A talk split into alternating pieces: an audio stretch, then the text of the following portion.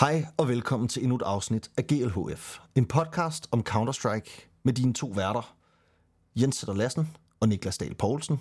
Og i dag med den fantastiske gæst, Snappy.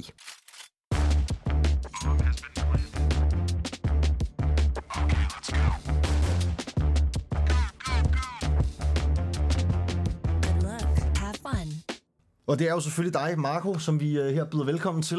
Øhm, fornøjelse, at, øh, at du har lyst til at join os. Det, øh, det, er, det er kæmpe vildt. Tak. Det var så Det er let. virkelig dejligt. Det er meget dejligt. Og jeg vil altså sige, at øh, det er jo altid sådan her, når vi, øh, når vi laver det her, at vi, vi gør jo det her online, og vi gør det live og alt det her, og det betyder, at vi, der, der kan være den her lille bitte forsinkelse på vores, øh, i vores øh, Discord her. Så altså, hvis det pludselig er, at vi føler, at vi taler i munden på hinanden, så må vi bare lige prøve og, øh, og se, om ikke, at, øh, ja, at om ikke vi finder ud af det. Det plejer altid lige at tage det tid op og finde sig ind på. Men øh, det er jeg sikker på, at vi nok skal få løst. Og velkommen også selvfølgelig til alle, der lytter med derude, og velkommen til alle, der sidder i chatten og kigger med live her på Twitch. Øhm, husk, at hvis I har spørgsmål, der er blevet skrevet en del, øh, har jeg set til, øh, til Niklas' øh, flotte, jeg vil faktisk kalde det vores social media afdeling. Mm. og jeg nævner ikke, hvem det er, men at der er blevet lavet nogle virkelig fede posts og sådan noget. Der er også blevet skrevet nogle, øh, nogle spørgsmål til, til Snappy derude, og hvis I har noget live her på, øh, på Twitch, så, øh, så fyrer I selvfølgelig bare løs, og så tager vi det med, vi synes øh, giver mening. Men altså Marco, velkommen til dig. Jo tak, jo tak. Det er en stor fornøjelse at have dig med. Det, det skal du vide. Jeg synes, at, øh, at vi lige så stille bare, øh, jamen altså i virkeligheden bare, bare dykker ind i det, altså, og så siger, øh, så, øh, så, så tager vi det lidt, lidt som det kommer. Hvordan, øh, hvordan, øh, hvordan hvad, hvad, har du, hvad har du gang i PT? Hvad, hvad spiller I i øjeblikket? Jamen, vi skal til Kina her på lørdag. Øhm, rejser vi til Shanghai. Øh, så lige nu, der, der træner vi bare op til det. Øhm, lidt issues med et enkelt visa. Øhm, tror ikke, det bliver løst, men nu må vi se. Øh, så vi skal afsted her på, på lørdag. Øhm, og så håber vi selvfølgelig at gøre det så godt som muligt der. Øhm, så lige nu der er det fokus, og vi har siddet og trænet hele dagen i, i dag, og vi har også de næste jeg tror, vi spiller både... Vi, vi har tre lange dage og så en kort dag fredag, inden vi tager afsted. Okay, så der er fuld, øh, fuld, fuld fart for, på programmet, kan, kan jeg næsten høre. Vi yep. Har i virkeligheden forsøgt her, og, øh, og det er så vores øh, programafdeling har forsøgt at lave et sådan meget struktureret program for os her i dag. At det er jo en stor, det er jo en stor virksomhed, det her, skal det bare siges. Vores, Det er vores nice, vi har mange her. forskellige afdelinger til at, ligesom at, ja. at dække over vores opgaver. Men programafdelingen har, har lagt et program, hvor vi ligesom starter øh, stille og roligt med at, med at snakke lidt om, øh, om dig, Marco, om, øh, om din, sådan, din lidt tidlige karriere, din tidligere karriere, og altså de tidlige dage, og også lidt øh, din tilbagevenden til Counter-Strike og den slags. Og så øh, går vi lige så stille over, og øh, ja, måske snakker lidt af de nyheder, der lige er i dag, og der er det jo altid også sjovt at få øh, nogen, der rent faktisk har... Øh, hvad skal man sige, fingrene nede i, i bolledejen med inden, og, øh, og måske mm. kunne give nogle kommentarer på det, og så, øh, og så, så slutter vi af med ligesom at sige, øh, jamen snak lidt om dig nu og fremtid og så videre og så videre. Men altså Niklas, jeg tænker, du måske øh, har lyst til at øh, starte ud her. Jamen, jeg tror også, bare for, altså, vi har også bare lyst til at hylde dig lidt. Altså, sådan, vi synes jo, at du er en meget undervurderet spiller. Og, Og, det, det, det skal vi ikke ud i. Det, det nej, kan nej, jeg ikke lide. Men, men, men, vi vil gerne... Øh, Det må med- jeg gøre med uden mig. Vores, øh, det gør vi hver Det dag, kan. Vi godt forstå. snakker Det hver, på det hver eneste podcast. Må jeg bare sige. Nej, nej. Nej, men det er mere sådan fordi, at din karriere er jo et eller andet sted, øh, hvis man kigger i dit trofæskab, meget undervældende og, og svært at sådan se, okay, hvad er det egentlig, du har lavet? Øh, og jeg har prøvet sådan at kigge lidt tilbage, fordi så, så OG er jeg jo heller ikke i det her space. Øh, og det første, jeg sådan kom over det her, som, som der også er en del, der snakkede om, og snakker om, det er det der med, at du starter jo Counter-Strike Go ud med at have en lang pause, efter du har spillet 1,6, øh, og kommer tilbage i sådan noget 2015, og er lidt på nogle forskellige hold, noget Copenhagen Wolves og sådan noget der. Øhm, og jeg tænker, er der nogen, bare sådan helt til at starte med, er der nogen sammenligninger mellem din pause fra 1.6 til CSGO, og når du så nu skal skifte spil igen, er der noget af det der, der på nogen måde ligner hinanden, eller det er helt forskellige, helt forskellige scenarier, vi står i? Ej, jeg vil sige, det er helt forskellige scenarier, vi står i. Både fordi, at øh, dengang jeg spillede 1,6, øh, der var det lidt en anden scene. Der var ikke, øh, jo selvfølgelig var der nogen, der var pro-hold, men om det var rigtige pro-hold, det ved jeg ikke engang, man kan sige, fordi der var jo ikke nogen, der fik over en McDonald's løn i hele verden. Så der var jo ikke nogen, der tjente gode penge. Øhm, og jeg spillede videre i mit sabbatår, øhm, og så tror jeg var 21, og så var jeg ligesom uh, retired, ikke? Fordi at, uh, jeg følte jo ikke rigtigt, at der var mere at komme efter. Det var ikke fordi, havde der været en scene dengang, så havde jeg selvfølgelig spillet videre. Mm. Men det, en scene, havde der været en mulighed for, at man kunne gøre en karriere inden for det, så er jeg selvfølgelig fortsat. Men uh, det var der ikke dengang, så derfor så startede jeg på CBS og læste H. Almen, og efterfølgende startede på Canmærk 4, øh, og jeg arbejdede i en virksomhed, der hed Nets dengang. Og altså for sådan en Øhm. øh, helt almindelig dødelig som mig, kan mærke 4. Kan du lige... Øh, hvad, er det, hvad, altså, hvad er det, man læser der? Jeg nikkede bare, fordi jeg tænkte, det lyder bedre, øh, man finansiering og, og regnskab. Men Okay, dem, jeg blev aldrig så sådan- færdig med kandidaten, så jeg er kun færdig med, med min bachelor, fordi da jeg så vendte tilbage, jeg begyndte at spille under, der, der var jeg i gang med at skrive bachelor, der har man lidt ekstra tid, fordi at, ja, det, det kan man godt gøre lidt hurtigere, end man egentlig har til det, ikke? Så, så, så jeg spillede lidt ved min bachelor, og så begyndte jeg så småt at spille øh, under min kandidat og vende lidt tilbage, samtidig med, at jeg øh, læste Canmærk 4 og, og arbejdede. Øhm, men så kom de så i, der i Heroic og sagde, at øh, det var all in.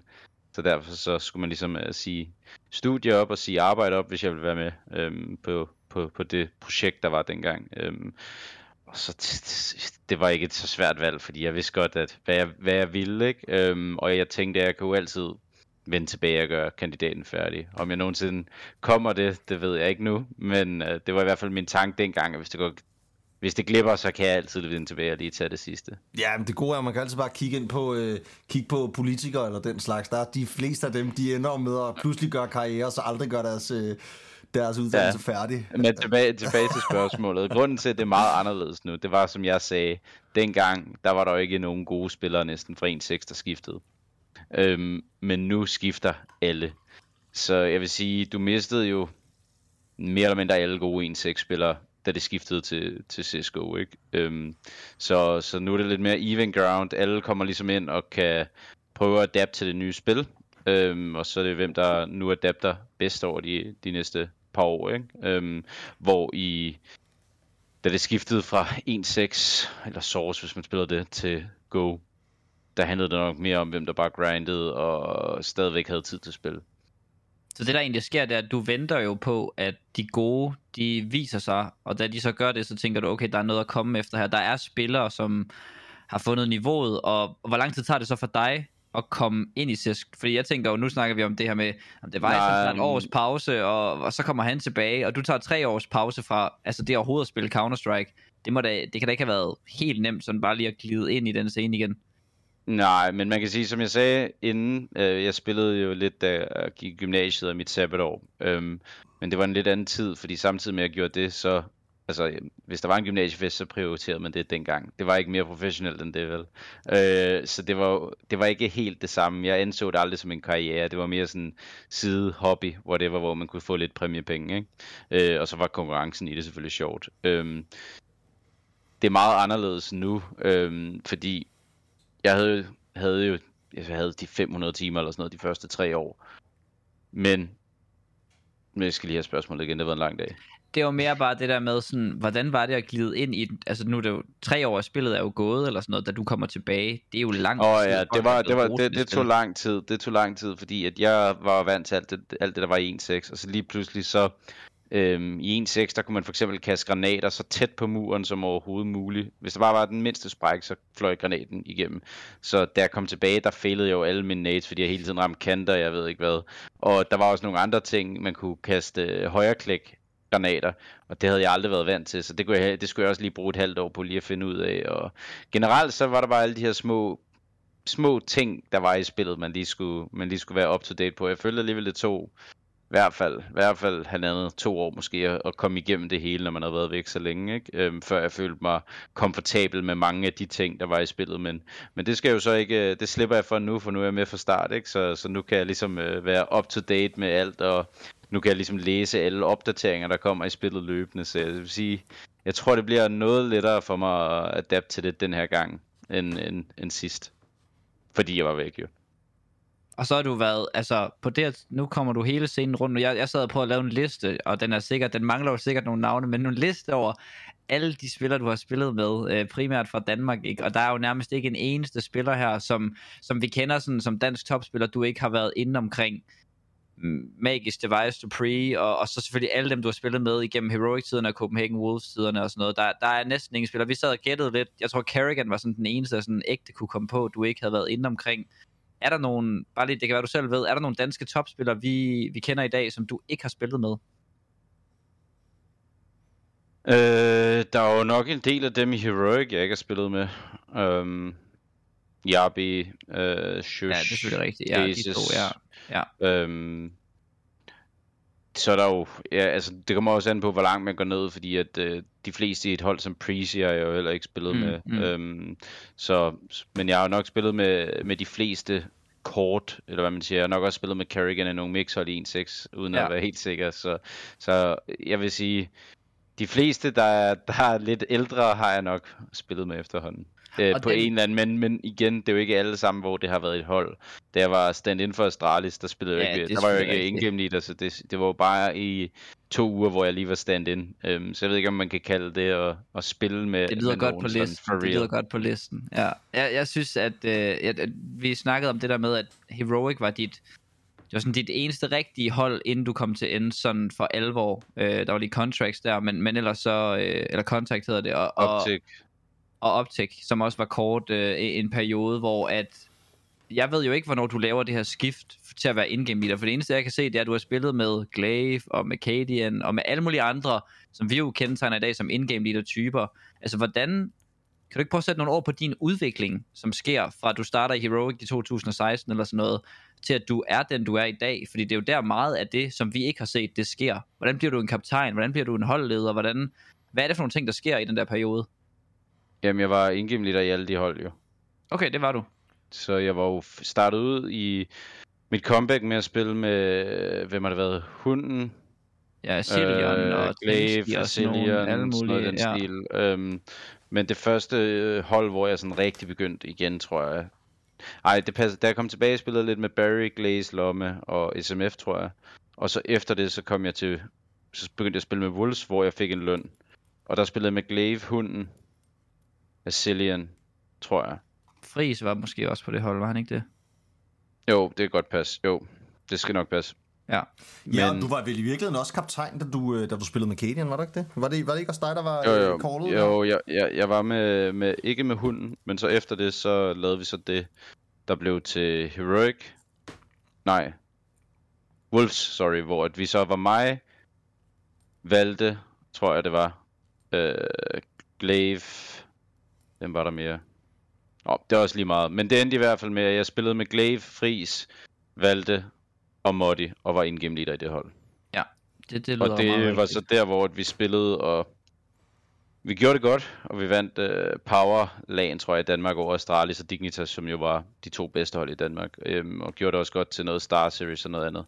Og det var så efter det, at vi mistede Glaive til Astralis, men jeg, har været i, jeg var indgennem der sådan rim, forholdsvis hurtigt, efter jeg kom tilbage, også fordi, at når man har været væk tre år, så var det det individuelle niveau ikke, hvad det var Mhm. før, så derfor så var det også en god måde ligesom at, at bruge nogle af de kvaliteter, jeg havde, uden at det bare handlede om at skyde folk. Øhm, men den udvikling, jeg har været igennem, det handler nok meget om, at jeg føler, at jeg hviler mere i mig selv. Øhm, jeg, det, I sin tid, der var det ligesom folk, der ville have, at jeg skulle være kaptajn, men jeg var nok ikke rigtig en kaptajn eller indgame leader på det her tidspunkt. Jeg var nok mere, du ved, det, det var ikke rigtig noget, jeg, jeg så mig selv som, så det har jo nok været en, en lang udvikling over forskellige hold, og hvor noget, der har været nogle succeser, så har der også været nogle, øh, nogle, nogle nederlag, og jeg tror ligesom det hele har været med til at forme, hvordan jeg ser tingene i dag, og hvordan jeg ligesom arbejder med spillere, og hvad, altså, før i tiden kunne jeg måske være rigtig struktureret, fordi at øhm,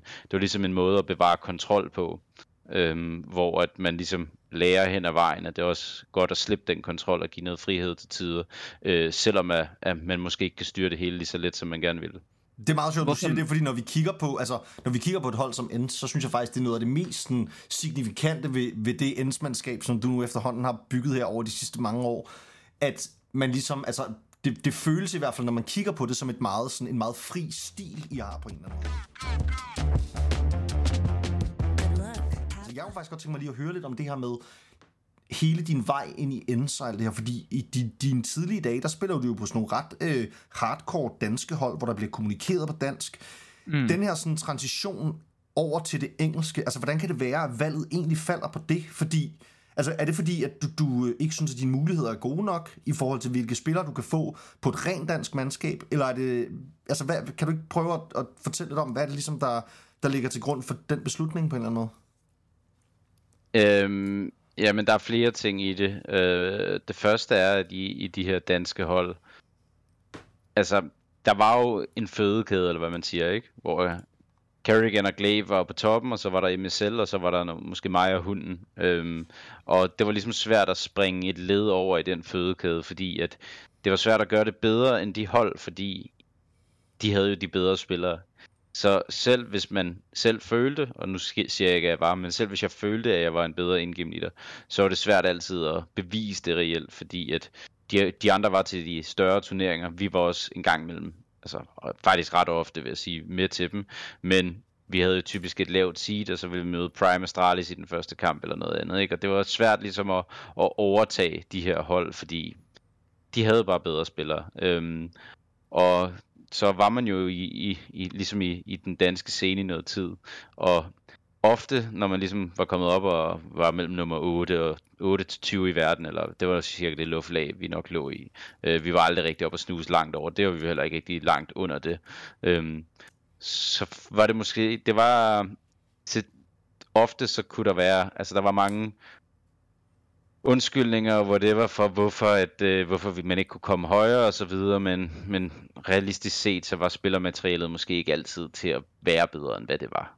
Sådan helt ærligt og hårdt sagt. Øhm, men, men det, der var ved, det, ved at gå internationalt, det var, at der var, der var, der var et langt større talentudvalg. Øhm, og jeg fortryder egentlig, at jeg ikke gjorde det noget før, fordi at være i den danske scene var, det er jo selvfølgelig nice at spille med danskere, men der er også nogle ting, der ikke er nice i det. Øhm, og der er ikke, altså det er meget lettere at finde talent, når du har hele verden at vælge imellem. Øhm, fordi om du ved det eller ej, så sidder de 10 bedste danskere typisk i Astralis og nu Heroic. Øhm, og så skal du altså finde noget under det, hvor at øhm, nu her i Ens, der kan jeg jo vælge en fra Spanien, en fra to fra Israel, en fra Polen, en fra Montenegro, altså hvorfra jeg nu vil have dem, ikke? Øhm, og, og det gør det altså noget lettere også at vælge spillertyper, man godt kan lide. Øhm, og, og, og ja, det, det sådan det, det endte. Ja, man kan, man kan også sige, nu siger du, at, at du, du på en eller anden måde fortryder, at du ikke tog det valg noget før.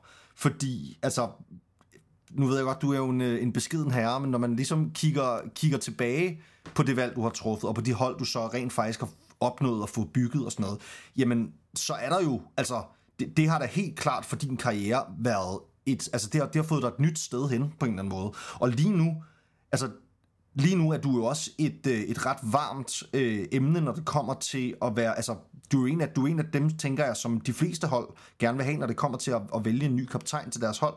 Øhm, altså, kan du, kan du ikke prøve at sætte, sætte nogle ord på sådan i forhold til, jamen altså, kunne du forestille dig at, at bygge et rent dansk hold igen, eller er du ligesom, er du, er, du, er du færdig med det på en eller anden måde? Altså, er, føler du, at der er for store begrænsninger der, eller sådan? Øhm, altså, det, jeg vil aldrig udelukke noget, øhm, men hvis jeg skulle gøre det, så tror jeg, at det, så skulle jeg have adgang. Øhm, altså, det er ikke lige nu for det første, men hvis jeg skulle gøre det, så skulle jeg have adgang til de bedste spillere. Ja. Øhm, fordi, ellers så synes jeg ikke, at det vil være interessant nok. Øhm, fordi nu har jeg ligesom været op og, og prøve at, at smage, hvad det vil sige at være i det øverste luftlag, eller hvad man siger, ikke? Øhm, nu har vi selvfølgelig ikke vundet som, altså, det er jo ikke fordi vi har vundet det helt store, vi har vundet IEM Dallas, ikke? Men, men bare det at være top 5 i verden konsekvent over to omgange med to forskellige lineups, øhm, det er ikke noget, jeg har lyst til at opgive, med mindre at øh, mulighederne var de, de allerbedste danske spillere, ikke? Men du er jo i fødekæden et sted nu, hvor at det vil jo være en reel mulighed for dig at få det. Altså, det vil Nå, jo ja, ikke ja, være, det vil det. folk vil jo ikke tænke, det var mærkeligt, hvis Astralis meldte ud i morgen. Vi har signet Snappy, Blame F, han skal rifle, og vi laver et nyt... Altså, sådan, det vil jo ikke være en utænkt scenarie, ligesom det, som du beskriver, var den gang førhen. Jamen, det har du ret i.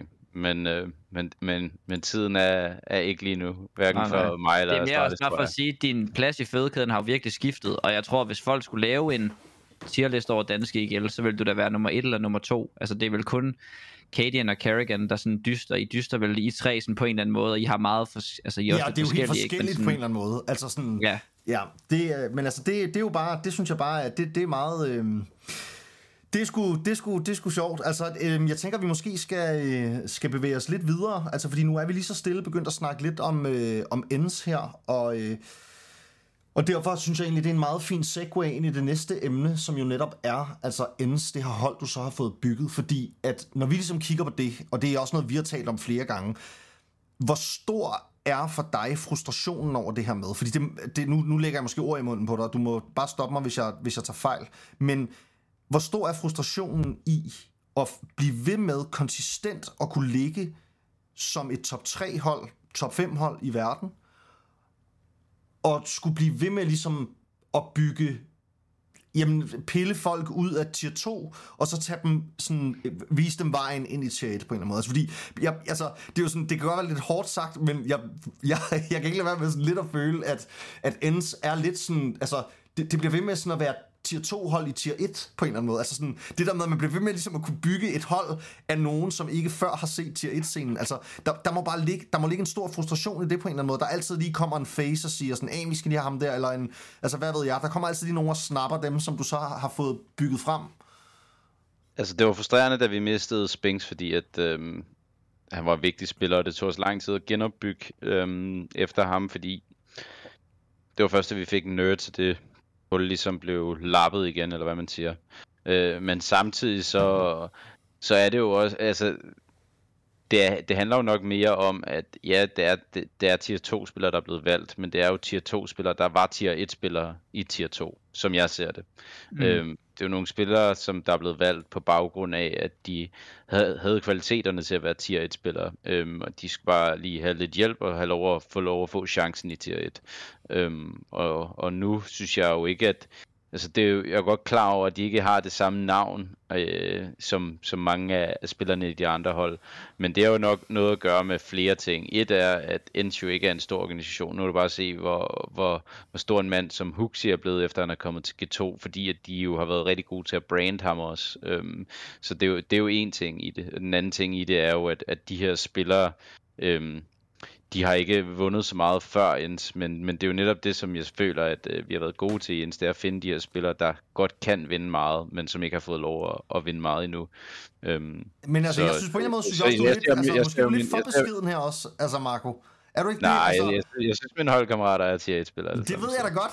Det ved jeg da godt, du siger, og det synes jeg også, er, altså, og det synes jeg da også, de er, når jeg kigger på dem. Men du har da et, det- og det siger jeg, og det behøver du ikke at kommentere på. Altså lidt ligesom, ja, det, er, det er altid ubehageligt, når nogen der synger fødselsdagssang for en, når man er der, ikke? Men altså, Mhm. mm-hmm. det er sådan, altså, jeg vil gerne sådan praise det talent, som er, at du er da om nogen god til at finde spillere, der så passer ind i det system. Altså fordi, der er der masser af dygtige spillere i tier 2. Der var sikkert også masser, du kunne vælge, som man tænker, wow, ham der han er god, og jeg kunne vælge en eller anden, som så vil passe dårligt ind på dit hold. Altså man kan sige, ja, det, det er rigtigt nok, at altså, det er jo ikke fordi, at Nerds, altså jeg synes også, han var sindssyg, da han spillede i... Øh, hvor fanden var det, han Endpoint. spillede? Endpoint, Endpoint, ikke? præcis. Han spillede Ja. Endpoint, der var han da for syg. Altså, og der kunne jeg da godt se, ham der, han kan godt Men komme det til var at jo spille ikke, fordi han var sådan en, nå, han skal bare på et tier 1 hold, det Nej. må bare ske. Altså, Altså, så- altså dig og så Saw, I gør jo noget arbejde der. Altså talentet yeah. kommer vel også et eller andet sted ind der, hvor at, altså, du som leder er god til at pinpointe, jamen, hvad er det, vi har brug for? Vi har brug for den her spydspids, eller vi har brug for ham her, der kan lege anker, eller vi, altså sådan, det, en stor del af det at være kaptajn er vel at, at have det talent på en eller anden måde. Øh, ja, i hvert fald, hvis man skal opbygge et hold. Ja, præcis. Hvis man er ikke- elskaptajn. ikke, ikke, nødvendigvis, hvis man Ja, er nogle af de her andre store hold. Nej, okay, klart nok. Hvis man er elskaptajn, så er det et godt, så er det et godt talent at have. Men, øh, men, men jo, altså jeg synes jo, at vi laver god, altså, vi, vi laver god scouting øh, på de spillere, vi, vi tager ind, og vi, vi prøver også at undersøge mere end bare deres HLTV-stats. Vi kigger meget ind i rollerne. Øh, er, der nogle af, er der nogle af de roller, som de har? Øh, altså, hvordan får de de tal, de har? Mm. mere eller mindre, fordi der er jo masser af spillere, der bliver sat op til det ene og det andet, og så er de en 15 rating, men for mig er det en elendig en 15 rating. Så er der også en spiller, der kan være overhovedet ikke sat op, spille dårlige roller, super uselv, hvis når du sidder og ser demoerne. Tal bliver lavet forskelligt, det, det er meget tydeligt, når du sidder og ser det, men så er der jo også nogle andre ting i det, Der er jo også at gå ind og kigge på, øh, hvordan er de som mennesker, prøve at få lidt insiderviden fra forskellige folk om, øh, hvordan, hvordan er de en gruppe, er de fede at spille sammen med, fordi at det betyder virkelig meget, når man bruger øh, 30-40 timer om ugen på at træne bare, og, øh, og du rejser så meget sammen. Øhm, så betyder det virkelig meget, at man har en god dynamik i holdet. Øh, og der skal kun én til at smadre en dynamik. Altså der skal kun Mhm. én til at være negativ hver anden dag, for at gøre det til en rigtig sur arbejdsuge nærmest hele tiden. Øh, så derfor så, så, så er det også øh, noget, vi, vi kigger meget på. Så, så synes jeg, vi har været gode til at skabe en, en god gruppe, hvor at, øhm, hvor selvfølgelig er der nogle off-days, øh, både øh, på serveren øh, og også på træningsdage og humør, men, men overordnet set, så, så har vi været gode til at skabe en gruppe, hvor folk øh, kan, altså folk kan virkelig lide hinanden, og det er ikke, folk ser ikke kun hinanden som kollegaer, folk mm. ser også hinanden som venner, og det er ikke altid, man har det. Og nu vil jeg jo ikke, altså nu vil du helst gerne have, at vi ikke er for søde ved dig. Så hvis nu jeg skal sådan være lidt kritisk, så, så, så tænker jeg, kom, kommer man til at hvile lidt på lavbærene, når man så hiver Valde ind i sin tid? Altså har man scoutet lidt for lidt, eller har man valgt et lidt for nemt valg på baggrund af måske nogle af de ting, vi ser andre hold komme til at vælge ud fra nogle gange? Altså ham her kender jeg, ham her han er dansk, ham her han spiller x antal roller, han har meget erfaring, han har været god en gang. Er der, altså, er der noget sådan, kommer man til at være lidt doven der, eller er det bare en fejlvurdering? Øhm, nu var der flere ting i det valg. Jeg synes egentlig, at Valde er en god spiller, men det passede bare ikke lige på, på det, vi havde brug for, fandt vi jo så ud af. Øhm, jeg har ikke lyst til at helt at komme så meget ind på det, fordi at øhm, det var en afstemning i holdet, øhm, og Nerds var faktisk en del af, afstemning, af den afstemning sammen med Snacks. Øhm, så, så det var det demokrati, og det, det er det ikke mere. Nej, okay, fair og, nok. og i øvrigt også, øh, har jeg også en her, som jeg synes er en god segue til, hvornår øh, hiver du dunk til ends? Ja.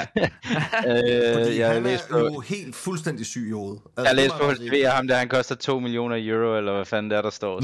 Så, øh, hvis, hvis- hvis, det, hvis det passer, så tror jeg, at øh, det ved jeg ikke, i 2050 måske, hvis han så har fået en kapital og en, Ja, ja, ja, en ja. så kan det være, at øh, de har råd. Okay. I skal vinde har- mange Dallas. Han for jeg spiller har- vel stadig i 2050 næsten. Det, ja. Jeg tænker, han er 8 år jo. Så altså, 16 år. var, han brager var derude af. Nå, okay, ja, ja. Ej, det var, øh, det, var, det var lige et lille sidespring. Vi snakkede bare om tidligere i dag, Niklas og jeg. Vi, vi føler, at vi skal have sådan en, en øh, sådan ugenlig sådan dunk, hvor vi lige snakker lidt om et eller andet sygt dunk, han har lavet. Fordi Ja, han er ja. altid, Det der er altid et eller virkelig andet, et et eller andet, segment, et eller andet faktisk. game mod et eller andet øh, andet tier 1 hold, hvor han har en rating på 2,5 eller et eller andet. Så ved jeg Ja, ikke, om ja. han snyder, eller hvad det er. Han er fandme god i hvert fald. Nå, Sidder I også og ryster i bukserne, altså sådan lidt over, eller er I sådan lidt målløs over det, eller føler I sådan, nej, det er ikke vildere, det er ikke vildere end, end Nico, eller altså det er jo stadig Dunk, også eller vildt, men ja, Jeg føler, han er ret vild. ja.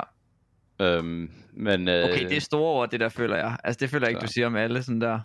Ej, jeg føler, han han, siger det ikke om dig, legit. Niklas. Det har jeg ikke hørt Nej, sige det, det, det er der sgu ikke nogen, der gør. Nå, det jeg Jeg, føler, jeg, jeg føler helt bestemt, at han er legit. Ja, ja, det er han da. Men han er bare... Ja, han er bare god, altså, men det er selvfølgelig, når man er født med, med Counter-Strike. Altså, hvis man er så god der, når man er 16 år, så, så vil jeg helst ikke møde ham på Faceit, når han er 20. Altså, det, det Jeg, jeg tror, han bliver en af, jeg tror, han bliver en af de bedste. Men det værste ved ham er jo, at det man ser ham gøre, er jo ikke øh, rocket science. Altså er det ikke også den følelse, du sidder med, eller føler du, han har en eller anden read på timings eller dueller, som, som bare er outstanding?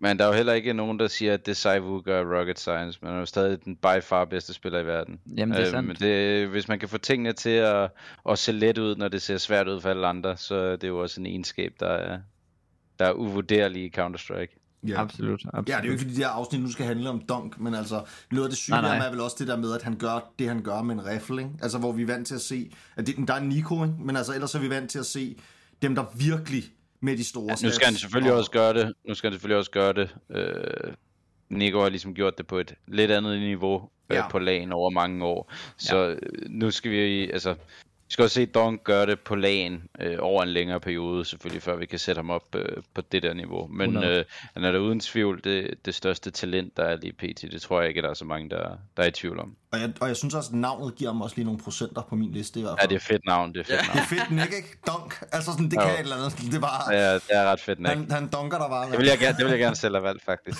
Ja. Jeg føler ikke, det havde glidet meget klang på din spillestil, vil jeg sige. Altså, Hey, hey, hey, hey, hey. på holdet, ja, nej. Nå, Du har ikke set mig, da jeg var 16, vel? nej, det har jeg ikke. Har Jeg tror ikke engang, jeg, tror ikke, jeg spillede ikke engang kar. Jeg startede med at spille, da jeg var 17, så... Jeg er også Det er der ikke nogen, der har. Ja, du skulle, men altså, men det er faktisk, altså man skal helst være ret god for at hedde Dunk, ellers så er det ikke så, Ja, så det, et godt navn. nej, det er faktisk rigtigt. Det, havde været, det kunne godt falde meget igennem. Altså Jens, føler du, vi har tid til at, at snakke lidt mere om Ends? Altså, Ja. fordi der er jo en, der er jo en mega dejlig... Altså, Kom, vi har jo en dejlig, et dejligt minde med Ends, sådan også her i, i, øh, i den her podcast, fordi vi lavede jo en major på dansk, øh, hvor I kom rigtig, rigtig langt. Og det er jo sådan lidt efter I skifter Dota ud, tror jeg det er, og, og, og tager Madden ind, Madden Ja. ind øh, og, og får jo, jeg husker det som du beskriver som om, vi manglede noget aggressivitet, noget uselviskhed på holdet, ikke? og så kommer han ind, og så går det lige pludselig bare rigtig stærkt. Den her, I taber en BO3, eller en BO5 til Face, ikke? i Pro League finalen, et, et trofæ, I også lige så godt kunne have haft, ikke? så kommer I så på en, på en semifinaleplads, hvor at Spinks og de her, og specielt Spinks jo bliver, det er der, hvor de kommer frem som de her verdensstjerner, ikke til den her major, hvor at man følte, det kunne lige så godt have været, have været jer. Altså, hvordan er det at... Det må være kulminationen sådan for første gang, hvor du kan mærke, hey, nu har jeg spillet Counter-Strike i, jeg ved ikke hvor mange år, og nu er det endelig lykkedes mig at komme op i verdenstoppen. Det må da have været, selvom du ikke vinder en masse trofæer i den periode, så må det da have været en fuldstændig vanvittig forløsning.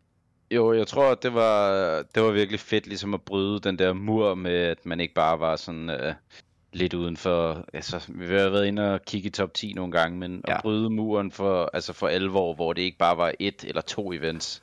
Øhm, jeg tror, at da vi fik Madden med, så var der bare... Så var det bare som om, at holdet gik op i en højere enhed. Han var ligesom det, vi havde brug for. Og også derfor, at øh, der Ma- Madden får tit meget kritik, men han er mest undervurderet i tror jeg, jeg nogensinde. Han er virkelig en, øh, en, en fed holdkammerat på alle måder, øhm, og, og sindssygt vigtig øhm, i forhold til at skabe balance i et hold. Øhm, og ja, da vi fik ham med, så tror jeg, vi kom selvfølgelig, jeg tror vi kom i Pro League-finalen, og så vandt vi Blast Showdown, mm. og så top 4 til, hvad var det, til Majoren, og så var Ja. vi i finalen til IEM øh, Dallas, tror jeg. Og som du siger, vi fik jo Præcis. ikke nogen af de store trofæer med, men det var bare fedt over en længere periode at gøre det godt. Øhm, og så følte vi, at så var der en, en sidste ændring, vi, vi havde brug for, og det var, at vi, vi tog Sun Pius med, men så i mellemtiden, så blev Spinks jo stjålet, og Ja, så det var ligesom øh, et af vores rigtig gode kort, ikke? Så, så det, var, det, det gav os lige et, øh, et setback, må man sige. det må man sige. Og, og så, jeg snakkede jo, spurgte jeg bare lige inden vi gik live her, det der med Royal Arena, I sådan lige misser os, og det gør du så igen den her gang, også på grund af, hvad føler jeg i hvert fald er sådan lidt, nu, en, skifter spillet lige der til Showdown, ikke? Og jeg tænker, havde CSGO levet, levet et halvt år mere, så havde I da klart været favoritter til at gå igennem den Showdown, ikke? Og du siger, det er måske ikke verdens undergang for dig, men der er jo mange af os danskere, der godt gad at se dig i Royal Arena. Altså det, det føler jeg må være den sidste dansker, der virkelig, virkelig fortjener det, som ikke har prøvet det endnu. Altså sådan, det må også, ligger det ikke lidt i dig at, at have noget succes på dansk jord, sådan der? Kunne det ikke være fedt? Jo, jeg kunne rigtig godt tænke mig at spille i Royal Arena, også fordi at jeg er fra København, så Mm. jeg kunne da godt tænke mig at spille foran min familie og mine venner og min, øh, min kæreste og datter. Ikke hun, hun, vil fatte særlig meget, men altså min datter. Ja. Øh, Altså, men, øh, Af kæresten. ja, men øh, det kunne jeg da godt tænke mig, men, men det har ikke øh, det har ikke været sådan, det skulle være. Øh, men jeg håber selvfølgelig, at øh, måske København Majoren bliver, mm. en, øh, bliver en mulighed. Ja. Det kan være, du har gemt alt dit danske sådan held til, at det bliver i København til majoren. Det går helt amok. Det vil være fedt. Ja, det satser jeg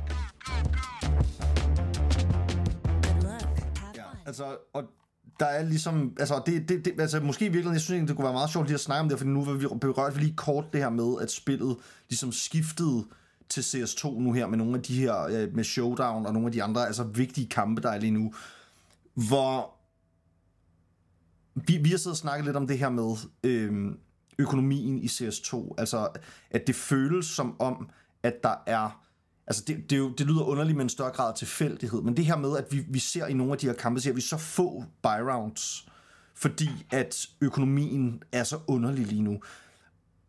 Og du har også været ude aktivt på Twitter, ligesom at sige, at altså, spillet har nogle, har nogle problemer lige nu og sådan noget. Altså, hvor stort et problem er det for pro-scenen lige nu, det her med, at, at, at økonomien og spillet fungerer, som det gør i øjeblikket? Øhm, jeg ved ikke, om det nødvendigvis er et problem, men jeg tror ikke, at man altid kommer til at finde den bedste vinder, som det er nu. Øhm, så det handler jo nok mere om... Altså, så vil jeg sige, det er et problem.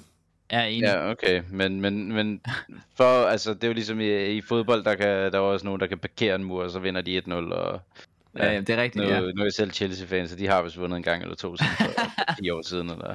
Men, men pointen er, at, øh, at der, der er jo...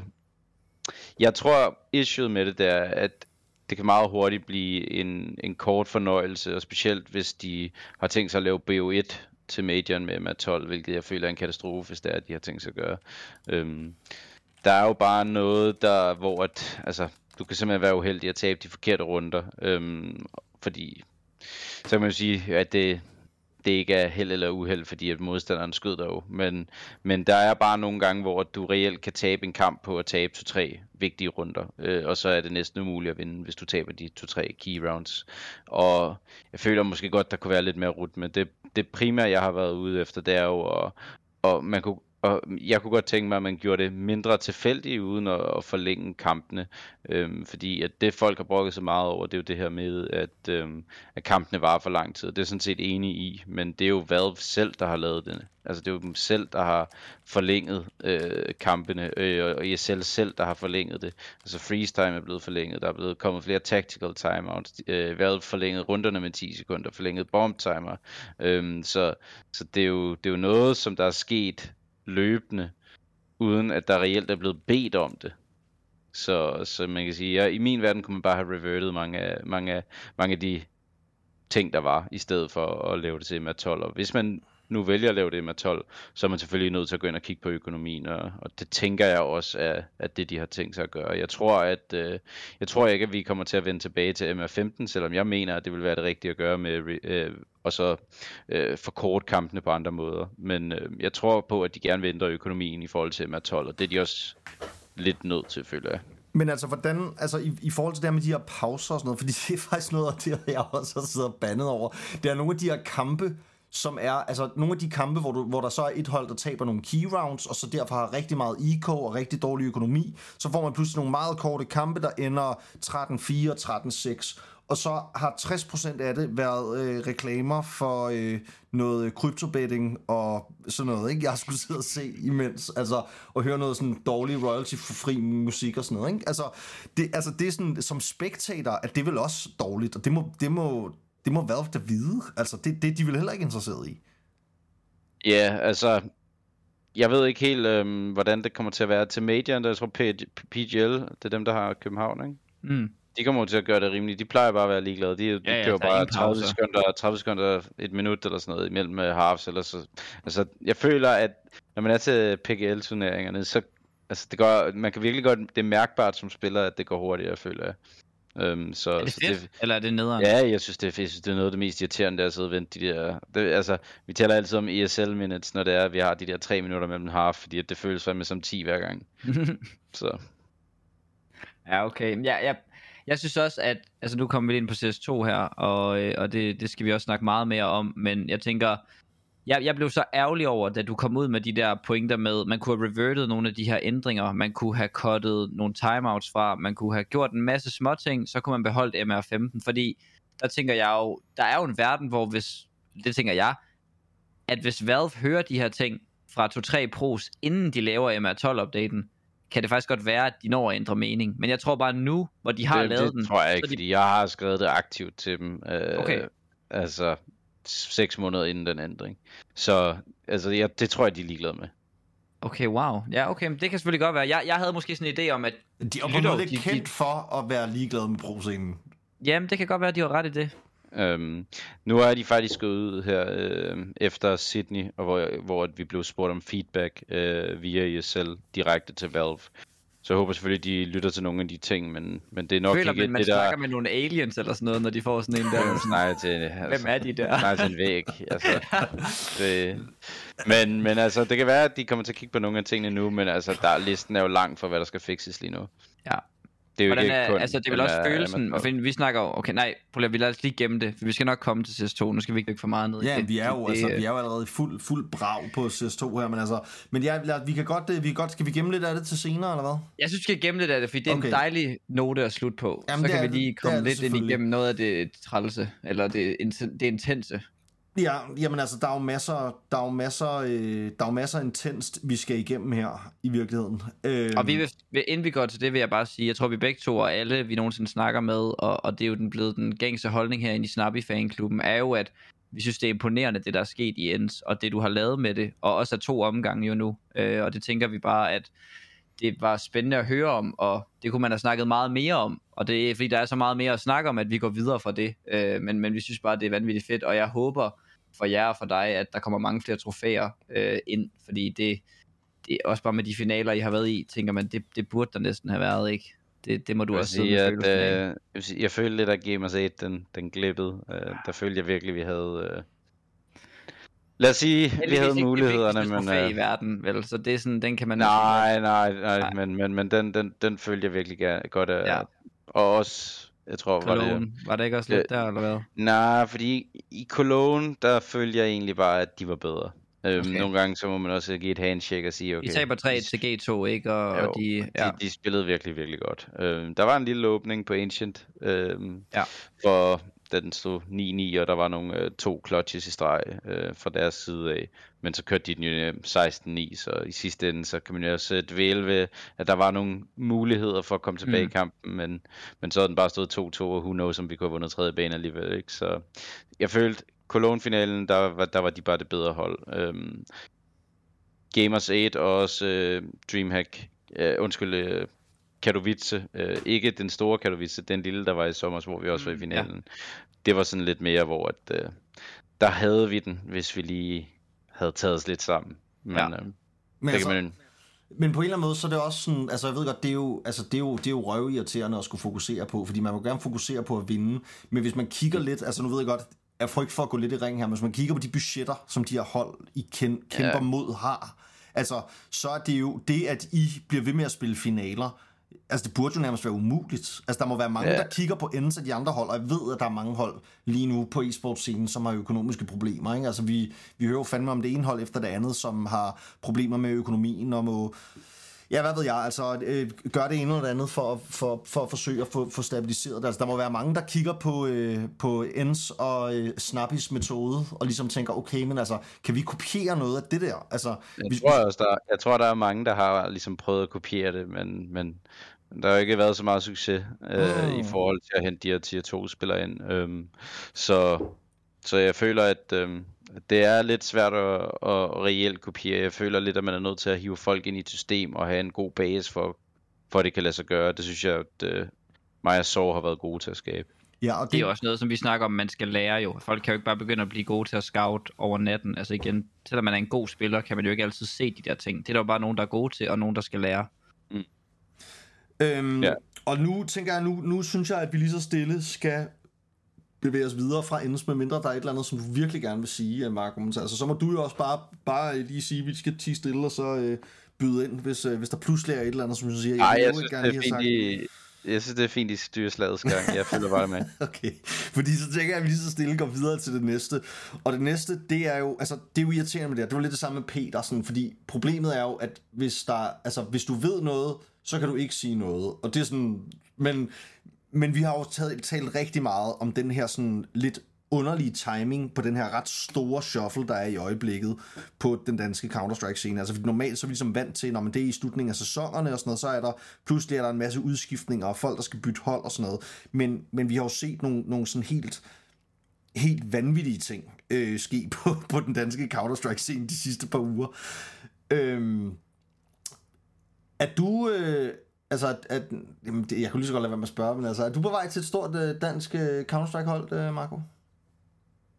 Jamen, altså, som jeg sagde inden, så kommer jeg ikke rigtig til at kommentere på, på rygter, og også fordi, at som du siger, øh, som pro-spiller, så ved du ret ofte, hvad det er, der sker, og hvorfor det er sket. Øhm, og jeg føler ligesom af respekt for kollegaer, og de, dem man nu har fået det at vide af, eller det kan også være, at det er noget, som jeg ikke selv kan sige, øhm, så, så må jeg ligesom holde mig ude af, af den snak, fordi at, øh, det kan jeg ikke... Øh, Men altså, det kan jeg ikke. uans, uanset hvad, øh, og uanset ligesom, hvad, hvad, vi, hvad vi kan få af sådan øh, saftige detaljer fra dig, så tænker jeg, der må jo, altså der må jo, der må jo sådan, der må jo åbne sig nogle døre for, nu talte vi om der i starten, at vi i hvert fald, og jeg tror meget Counter-Strike-communityet, kigger på dig som et af de varmeste emner, når det kommer til en kaptajn, en dansk kaptajn, og også på et rent dansk sproghold. Der må jo åbne sig nogle døre for dig, som på en eller anden måde mm, må skulle overvejes øh, i forhold til, at der bliver skiftet så meget ud, som der gør i øjeblikket. Altså, det, det må da i hvert fald være, det må da i hvert fald være spændende for dig at, at kigge på og tænke sådan, hey, måske kunne jeg gøre det der, eller måske kunne jeg gøre det der, altså. Jo, der vil jo selvfølgelig altid være, være muligheder. Øhm, det er der mere eller mindre hver transfervindue, hvis det er det, man har lyst til. Ja. Men, men nu er det jo lidt kommet i et, et lidt...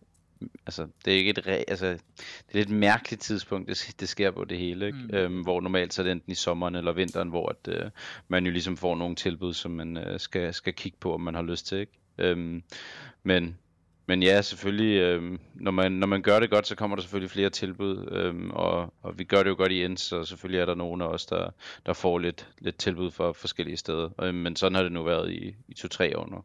Men det her det er jo en massiv dansk shuffle, ikke? Og hvis man nu skal spørge på en anden, eller sige det på en anden måde, så vil jeg jo mene, at det er en fejl, hvis Heroic eller, eller sådan nogle lignende hold ikke tænker... Altså, alle hold, der mangler en in-game leader, og stort set alle hold, der måske har en, de ikke er tilfreds med, er det jo en fejl. Bare sådan rent sportsligt objektivt at se og kigge på den in-game leader, der har lykkedes så godt, som du har, og ikke vil være interesseret. Så spørgsmålet er jo nærmest ikke, hvor mange øh, øh, tilbud du har fået, eller sådan, men det er måske mere, hvad, hvad, der, hvad, der sådan, hvad er vigtigt for dig? Men altså, hvem sådan i sådan- fanden vil til Heroic lige nu? Altså, Nå, men altså, får man- Altså, jeg, jeg, jeg, jeg, jeg, kan godt, jeg, kan godt sige, jeg kan godt sige, hvad der er vigtigt for mig. Ja. Øhm, der er to ting, der er vigtigt for mig. Og det ene, det er, at jeg vil vinde. Og det andet, det er, at jeg vil være glad. Øh, så det er de to primære ting. Øh, Hvad kommer jeg, først? jeg, tror, jeg, tror, jeg tror, det hænger rigtig meget sammen. Okay, ja, det er nok rigtigt. Øhm, så så det, det hænger nok det hænger meget sammen. Men, men Ja. det er de to, to primære ting. Øhm, er man ikke glad, og- hvis man vinder?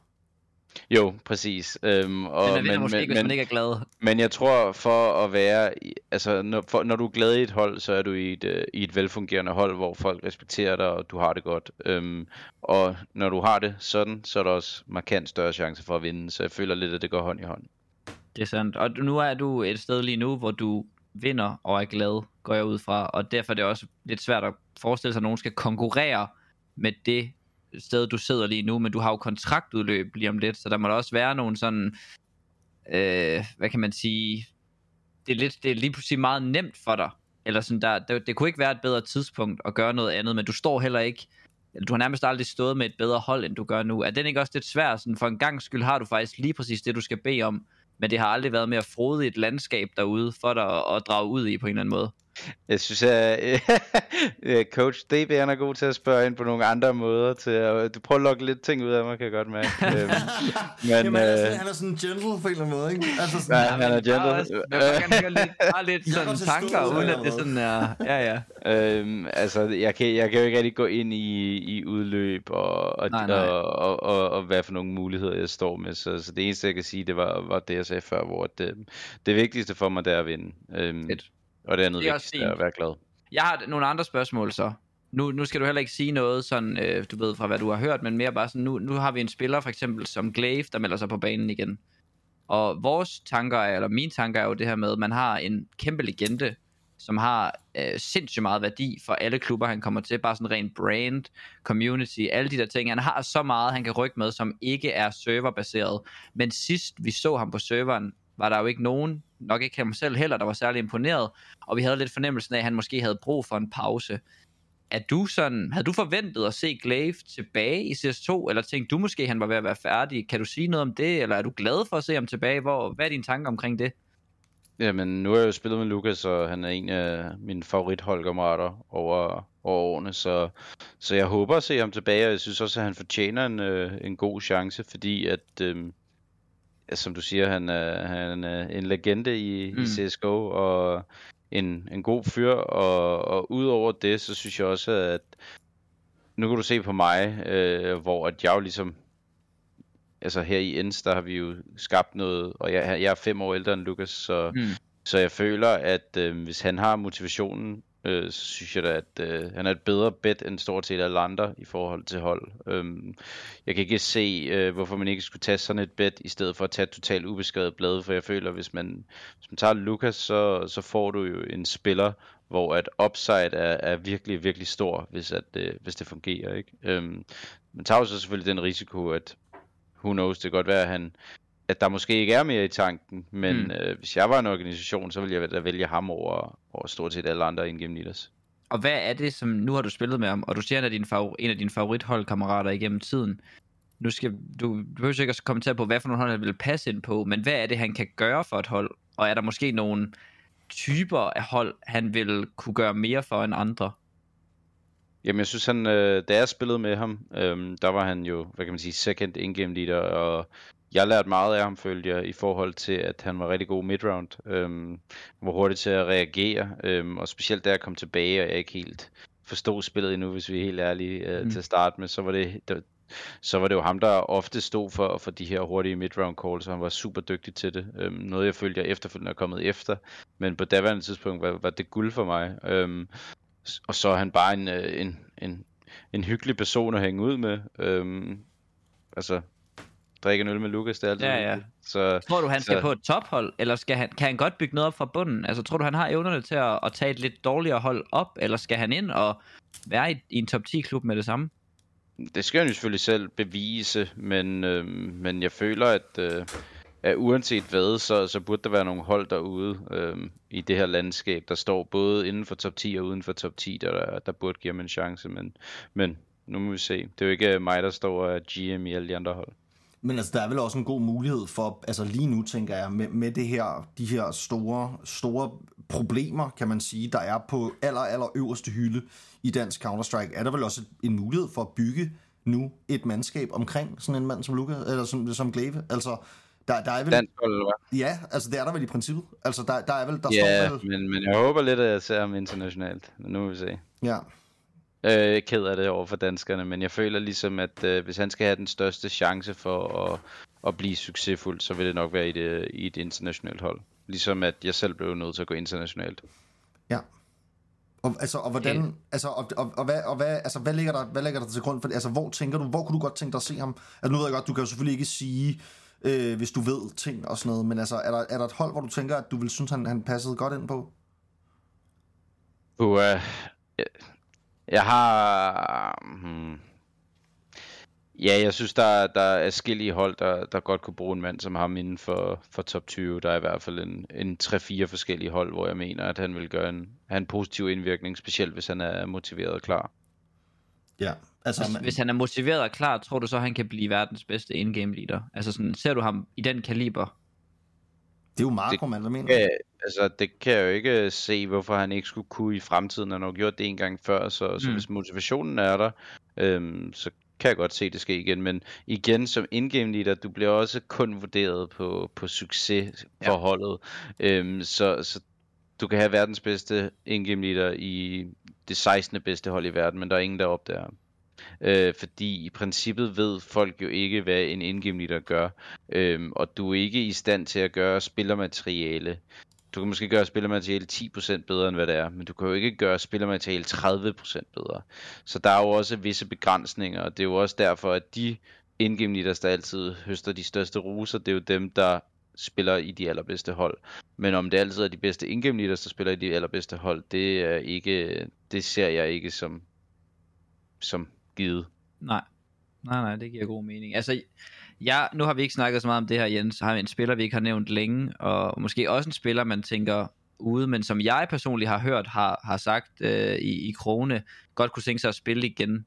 Øh, og det er jo Syb, øh, Sybnik, som har været nede omkring Astralis Talent, og nu spiller han ikke lige nu, og han har også, vi ved, han har en lang, lang kontrakt og sådan nogle ting, og han er sikkert ikke gratis og så videre, men, men han må vel også være, være et sted, hvor at hvis han gerne vil spille, så må der også være muligheder for ham for at komme videre i sådan en dansk shuffle her. Og igen, vi ved ikke, hvad du ved, og, og du ved ikke, hvad du, hvad du ikke, eller du ved, hvad du ikke må sige og sådan noget, men er det, altså, hvad tænker du bare lige, når jeg nævner hans navn? Altså sådan, er han, øh, er han en, et navn, der kunne komme i relevans i den her shuffle, eller tror du, der går længere tid?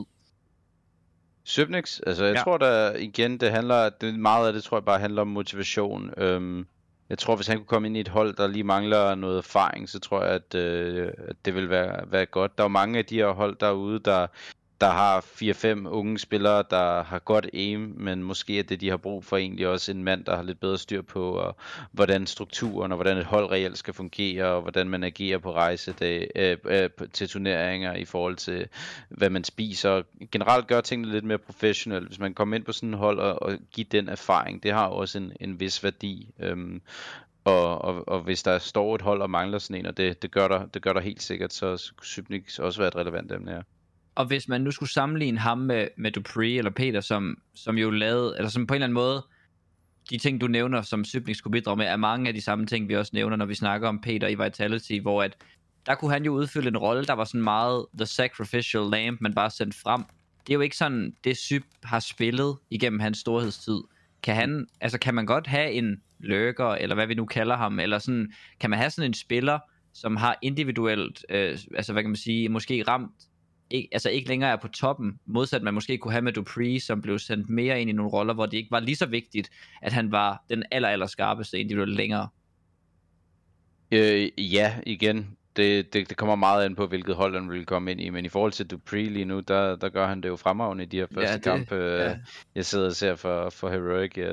Altså, han virker til at være deres bedste spiller nu her, når han sidder og stand in, så, så han virker i hvert fald ikke til at være færdig, lad os sige det sådan. Ej, det er så et fedt. godt Det er så fedt. Ja, Altså, hvad det er tænker du egentlig om fedt. det? Det der med, sådan, at, at, at han for eksempel nu kan gå ind og så bare brage der ud af. Altså, det er jo sådan, altså, jeg tænker, at det gør, det gør vel alle, alle sådan øh, idéer om, når man var han færdig og sådan noget. Det gør vel det lidt til skamme, altså, at, at, at alle de snak, snakke, der har været om det. Altså, vi har da også siddet og snakket om det her i vores podcast, det der med, men altså, hvad er ligesom sådan, hvad, hvad skal han nu? Altså, han viser vel, at, at, at alder ikke er det, der ligesom afgør, man stadig kan have impact på serveren i øjeblikket. Jeg synes, jeg synes i hvert fald, at han giver rimelig god reklame for sig selv endnu. Ikke? Øhm, men jeg synes også, at øh, det kan være, at han er kommet ind i et hold, hvor han kan få lov at spille lidt flere af, af de roller, han, han gerne ville. Mm. Hvor jeg tror, at i, øh, i Vitality, der var han jo tit ham her, der blev altså løb først ind på sitesen, ligesom jeg gør, eller Kerrigan gør, men, men i Vitality, der tror jeg måske mere, det var Apex, der stod og kastede granaterne, og så var det jo ligesom Dupree, der fik den der in-game leader entry-rolle,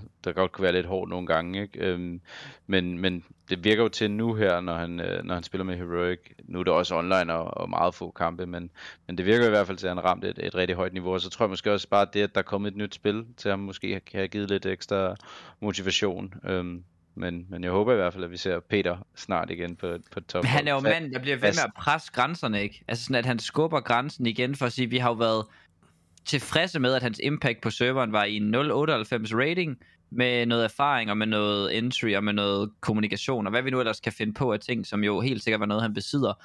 Og nu laver han en 1,23 rating til den her turnering eller et eller andet. Og ja, det, det er få kampe og så videre, men, men det er jo mod dygtige individuelle spillere, der elsker at spille online. Mange af dem her, ikke, som han spiller mod. Altså, er der en verden, hvor at, altså, Du- Dupree bliver vel aldrig, det må vi jo stadig holde fast i, bliver vel aldrig stjernespiller på et top 5 hold. Han bliver vel aldrig altså star role player på et top 5 hold, eller hvad? Så man skal aldrig sige aldrig. Øh, det, det tør jeg ikke at spå om. Øh, man skulle tro, at de dage var over, men, Mm. mm. øh, men, men der er ikke rigtig nogen, der ved, hvad, hvad der sker her i CS2, så, så jeg, vil ikke, jeg vil ikke udelukke noget, før der er gået øh, 6 måneder her i CS2. Altså, hvis vi bare lige, dreng, hvis vi lige trækker, trækker os lige et skridt tilbage og lige zoomer et, et hak mere ud i forhold til hele den her sådan aldersdiskussion, fordi den synes jeg faktisk også kunne være sjov at få dit øh, blik på, fordi mm, du er jo ja. ja. altså af frygt for at fornærme nogen efterhånden også en, øh, en aldrende mand. Ja, jo. Øh, altså jeg er jo Ja, stadig den ældste her, vil jeg sige, så altså på den måde er det sådan... Det, Hvor gammel jeg, er du? jeg, er 37, 36, 37, 37 er jeg. Okay. Kan Ja, jeg, men det, jeg er blevet så gammel, så jeg glemmer, hvor gammel jeg er. Ja, Ja, men jeg Hvor gammel er du, 37. Snappy? Er du, fi- er du 33. 33.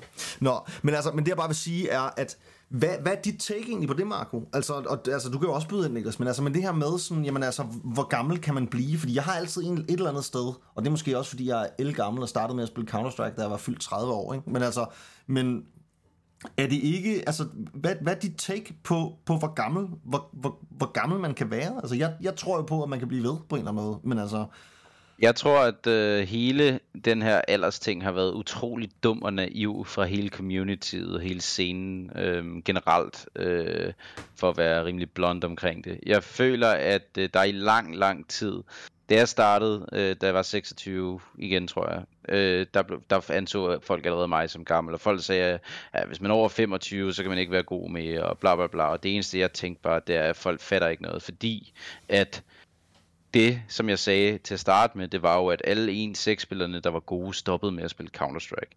Det er det ene i det. Det andet er, at dengang, der var der måske lad os bare sige 50-100.000 seriøse spillere øh, i 1.6. Nu er der flere millioner, så hele basen og talentet, mange, meget grunden til, at, at mange af de her legender fra før i tiden ikke er gode nok mere, det er ikke noget at gøre med motivation eller noget som helst andet i min verden. Det er simpelthen noget at gøre med, at der er mange, mange flere spillere. Hvis du har 30-40 gange så mange spillere som før i tiden, så vil der være nogle af de her spillere, der bliver bedre end dem, som førhen var gode. Det er jo lidt ligesom i fodbold fodbold, hvor at ja. niveauet ligesom er jo sted, er steget. Godt være, det ikke gør det så meget mere, men i forhold til 60'erne og 70'erne måske, der er det individuelle fodboldniveau jo steget over årene, og det er sådan, jeg ser det. Det andet er, at der er jo ikke nogen, der har udfordret aldersgrænsen, fordi, som jeg sagde, der var ikke nogen penge i CS førhen. Og nu, når der er kommet penge i CS, så betyder det også, at folk, der kommer op i alderen, kan gå efter en karriere noget folk ikke kunne før. Så derfor så er der jo aldrig nogen, der har testet, hvad aldersgrænsen var i CSGO. Og nu vil lige sige Rain, der vinder en MVP som næsten 30-årig. Ikke? Øhm, og Maya Kerrigan er 33. Vi bliver jo ved at blive ældre, og jeg tror ikke, at der er nogen af os, der har planer om at stoppe lige forløbig.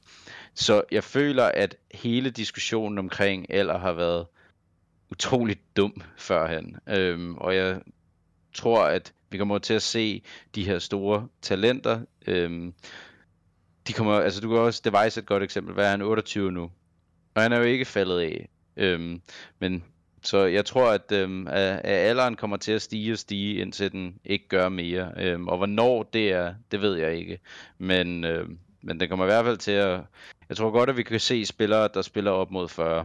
Øhm, og det kan godt være, at folk ikke kommer til at være de store fraggers mere, men, øh, men, men have en rolle på serveren, der måske er in-game leader, eller at være en lidt mere erfaren, stabil spiller. Øh, det tror jeg sagtens, vi kan se. Øh, så ja, det er, det er mit take på det. Men det er vel også det, det fede også... ved det her spil, altså er vel også, at det netop ikke bare handler om, ja, fordi altså sådan, folk siger altid, nå, men reaktionsevnen og sådan noget, så den falder og sådan noget, ikke? og det er jo også rigtigt nok, at det gør den jo, men altså, men det er bare sådan, ikke der, særlig der meget. Mange, det, det gør den nemlig ikke, det er ikke særlig meget, og der er jo så mange, som du selv siger det der med, der er jo så mange andre steder, at man kan have impact på serveren, ikke? altså i forhold til, at, altså, og det er jo det, der er det fede ved Counter-Strike, føler jeg også på en eller anden måde, ikke? det er jo, det store spil skak på en eller anden måde, som skal løses. Og ja, ja, der skal, man skal jo kunne skyde, men altså... Det, det, øh, ja, så det... Og i en duel er der jo også, hvis ikke tre eller fire eller fem ting, der kommer før det at have reaktionsevner. Altså sådan, der, der er alle mulige andre ting med crosshair placement og forståelse for, hvor de kan være, og hvad for nogle nades ligger der, og tusind ting, ikke, som gør, at din erfaring bliver mere værd end din reaktionstid, ikke? Jo, jo. Men du kan også se det på nu, altså, jeg tror også G2 og Face og 3 er de tre ældste hold i hele. Altså, ja. altså når vi spiller turneringerne. Vi er de tre ældste hold, tror jeg, på average age. Og vi er tre af de bedste hold i verden. Så jeg vil sige, jeg tror kun, vi kommer til at se alderen gå opad. Tror du ikke godt, Nico, han kunne... Nu siger du det der med fragger. Jeg, jeg tænker også, at den generelle kutume vil være, at man måske fragger lidt mindre, når man er 35, end man gjorde, når man var 28. Men der er vel også nogle spillere, som for eksempel Nico, eller Rain for den sags skyld, altså, og så Sai Wu og, og sådan nogle typer, altså, Sai Wu kommer vel, altså vi kommer, det bliver spændende at se, når vi får sådan de der star orbers, der skal til at blive 30, og skal mm. de så til at lave sådan en akavet transition over i sådan en entry fragger IGL, eller kan de blive ved? Kan Nico Jamen, blive ved med at... nu kan du se Device lige nu, han er 28, ikke? og han spiller jo hans liv CS, og Rain har lige fået en MVP, som jeg sagde, han er knap 30, ikke? Så ja. Jeg tror bare, at vi kommer til at se spillerne blive ældre og ældre øh, i forhold til, øh, at de stadigvæk kan være fraggers. Øhm, det handler nok mere om øh, talent og niveau. Og som jeg sagde, mange af de spillere, der før han var gode, de er ikke blevet overhældet, fordi at de ikke er motiveret, eller whatever. De er simpelthen blevet overhældet, fordi at spillerbasen er blevet så meget større, og der er mange flere gode spillere og talenter derude, der har overhældet dem, fordi de ganske enkelt har mere talent. Spitten facts, altså. Men jeg kan godt ja, lide det, det. det. synes jeg, jeg synes, det er rigtig fede pointer. Altså rigtig fede. Ja. Også det her med, at altså, jamen, altså, det er også bare fordi, at der har været så mange unge spillere, fordi spillet har været ungt, og alle dem, der var gode, de er gået ud. Sådan. Altså, det, det er totalt, totalt gode, gode pointer, det giver, det giver mening for mig alle sammen. I virkeligheden så øhm, er det her vel også lige så stille Øh, er, det, er det ved at være, øh, være snak nok om den danske shuffle, eller hvad tænker du, Niklas? Altså, skulle vi lige... Ja, det synes jeg. Jeg Altså, synes, jeg synes jo, der er jo en lige- shuffle, der går ud over Danmark. Vi, kunne- vi kunne måske bare lige også snakke om det her med, bare lige, jeg kunne godt lige tænke mig at høre jer begge to, fordi altså nu lige inden vi tændte podcasten her nærmest, var der jo lige den her officielle nyhed med, at Cadian skal være stand-in for Heroic til Fall Finals. Mm. Altså det er jo på en eller anden måde lidt et spændende krydderi, føler jeg på. Altså nu, vi brøg, har brygget virkelig meget suppe på hele den der heroic øh, misære, ikke? Det er jo det er jo et drama, som vi har elsket på en eller anden måde. Men altså, mm. men, men, men det, og det her, det er jo et ny, nyt krydderi til vores cook, fordi noget tyder jo på, at at Cadian måske trods alt ikke er så uvenner med Heroic, som måske noget tyder på på et tidspunkt. Hvad tænker du om det, Niklas? Og også dig, Marco? Altså, jeg tænker, hvis jeg kan svare først, så kan jeg gøre det måske lidt nemmere for dig, fordi du, du Ja, ved sikkert alle mulige ting, vi andre ikke men ved. altså- Men, men altså, du, det kan være, der er noget at kommentere på, når jeg har snakket. Altså, jeg tænker jo stadigvæk, at Cadian er på vej videre. Det er jo stadigvæk, det vil stadigvæk gøre min tanke, og jeg synes, det er hederligt af dem at give ham øh, den her mulighed, og, og også lave en fed video omkring det. Altså, det, det er jo en lille appreciation token, ikke? Og jeg ved ikke, vi, vi spekulerede jo meget i, hvem der var med i den her øh, øh, udsmidning af Cadian, og var det overhovedet en udsmidning og, og sådan noget. Men, men jeg tror da, at, at alle fire spillere, der har været på Heroic, har haft noget med det her at gøre. Om det så har været i ond mening eller i god hensigt, og hvor mange konspirationsteorier man kan komme op med med det, så synes jeg, at det er fedt, at vi får Caden ind i arenaen igen. Og det, det tror jeg ikke, der er nogen, der kan være uenige i. Han er en af de tre fedeste spillere at se i Royal Arena, tror jeg. Og det hold, de får bygget op med ham, og, og de tre andre, der nu er med, Dupree og, og Tessus og Shush, og hvad men de så finder som femte, det bliver bare et interessant projekt, en spændende sådan, frihed, de får over sig, hvor de måske kan lave nogle opsæt. Altså, der er mange hold, der er i kaos lige nu, der er masser af mulighed for, at det Heroic lineup, der møder op til Royal Arena, kan vinde det her Royal Arena event. Altså, sådan, så jeg synes bare, det er, om ikke andet, bare et vanvittigt fedt krydderi, øh, og jeg tror stadigvæk, det, det, jeg tror ikke, det ændrer på Cadians planer, hvad så end de har været. Øh, jeg, jeg tror stadigvæk, at det er, det er slut for ham i Heroic. Jeg tror, han har fået nogle fede tilbud. Øh, men, men jeg er virkelig glad for at høre, at det er sådan, at det kommer til at gå til. Jamen, det er da også dejligt. Altså, det, det synes jeg da også, det er. Og det er da et potent hold. Altså, det, det, er, da, det er da et hold med, med slag i, om man så må sige. Altså, Tror du ikke godt, de kan vinde sådan et event, uh, Snappy? Altså sådan, tror du ikke godt, det, det kunne ske, når der er så meget kaos? Øh, jo, fordi, øh, altså igen, det er CS2, og jeg tror, at af alle de hold, der kommer til det event, der er næsten alle holdene vel lige... Ja, Complexity er vel det lige eneste hold, der nærmest er sådan... udskiftnings, Ja, ja. altså i udskiftningsscenarier. Øhm, Ja. Nu går jeg lige ind og kigger, hvem er det, der er med her. Altså FaZe er jo nok favoritten efter Sydney, ikke? Øhm, Mm. mm. Også fordi man må antage, at de jo... Altså jeg antager bare, at det, der ikke sker noget øh, som udgangspunkt, i hvert fald i år. Så derfor så er FaZe vel favoritten. Men, men udover det, så er der jo ikke et eneste hold. Øh, FaZe Vitality er favoritter, men udover det, så vil jeg sige, så altså alle hold er jo til at slå. Øhm, Mm. mm. jeg, føler, jeg, jeg føler, at, at alle hold, der er til den turnering, har i hvert fald en chance for at vinde. Hvad tror du, det gør at være på... Nu har vi ikke snakket så meget om det her før. Du har jo ikke spillet i Royal Arena, men gør det en forskel for sådan et hold? Også nu snakker vi de typer, de har med Cadian og Dupree, at spille foran måske 10.000 danske fans, og så være i en, en intens semifinale. Altså, kan det give dem den edge over et hold, der måske er bedre end dem? Ja, jeg tror godt, at altså, det ser man jo i fodbold, at der er noget i, i hjemmebanefordel. Øhm, Ja. Jeg er ikke sikker på, at det altid gør den store forskel for mig, fordi jeg opdager reelt ikke særlig Mm. meget. Jeg fatter ikke særlig meget af, hvad der foregår rundt omkring mig, når jeg først sidder, sidder foran PC'en på scenen. Men, men jeg tror, at, øhm, at, at der, der er jo noget psykisk i det. Så selvfølgelig er det jo en, en edge. Det, det, det, det tror jeg, det tænker jeg er odds på forskellige fodboldkampe over tiderne, ligesom mm. Mm. har vist, at der er jo et eller andet i at være, være hjemmebane. altså, det plejer jo at være ja. Ja. en dårlig edge for Heroic i Royal Arena, vil jeg bare sige. Vandt de ikke sidst? Jo, jo, men altså, men det er bare, hvis man, altså, hvis man har hørt uh, Royal Arena publikummet, når på oh, ja. så plejer Men, altså- sidst, øh, de hæppede på dem sidst, ikke? Ja, det er Øh, rigtigt. nu ja, er Astralis jo med, kan man sige. Og jeg tror, det var efter den der lille skandale, der var, så tror jeg, at... Øh, men jeg Ja. tror, at øh, de, jeg tror, at der var mange, der hæppede på dem sidst. Ja, okay, men der har været meget ballade Og med Royal Dupree, Arena. han er i Heroic nu. Altså, det hjælper også meget, tror jeg. Ærligt, han har jo halvdelen af de danske fans med sig over nærmest, ikke? Altså, sådan, det, det er en stor mand, der trækker med det. Altså, jeg tror, det bliver sjovt at se, hvordan Royal Arena er inddelt, når Heroic og Astralis måske går, går på scenen. Hvis vi er så heldige at få begge hold med. Det er jo kun Altså, Det er jo kun og- fire hold, Og jer der er kommer jeg, på der ikke ved noget om den der øh, femte mand potentielt på det der hold. Hvad, hvad tænker I om det? Altså, hvis man ved noget, behøver man ikke at sige det, men øh, altså, fordi jeg, jeg tænker, det er jo, altså, det, det der, det er altså, det er et potent hold. Altså, de, kan, de skyder fra sig. Kadian, Dupree, Shush og Tessis.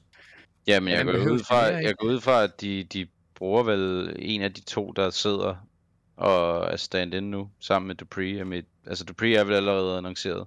Ja, ja, Ja, Dupree ja. spiller, men Øh, så, så jeg går ud fra, at de sikkert har fundet en aftale med, med Mouse Academy om, om en af deres. Øh, er mit bedste bud, men jeg ved det ikke. Og, så ja.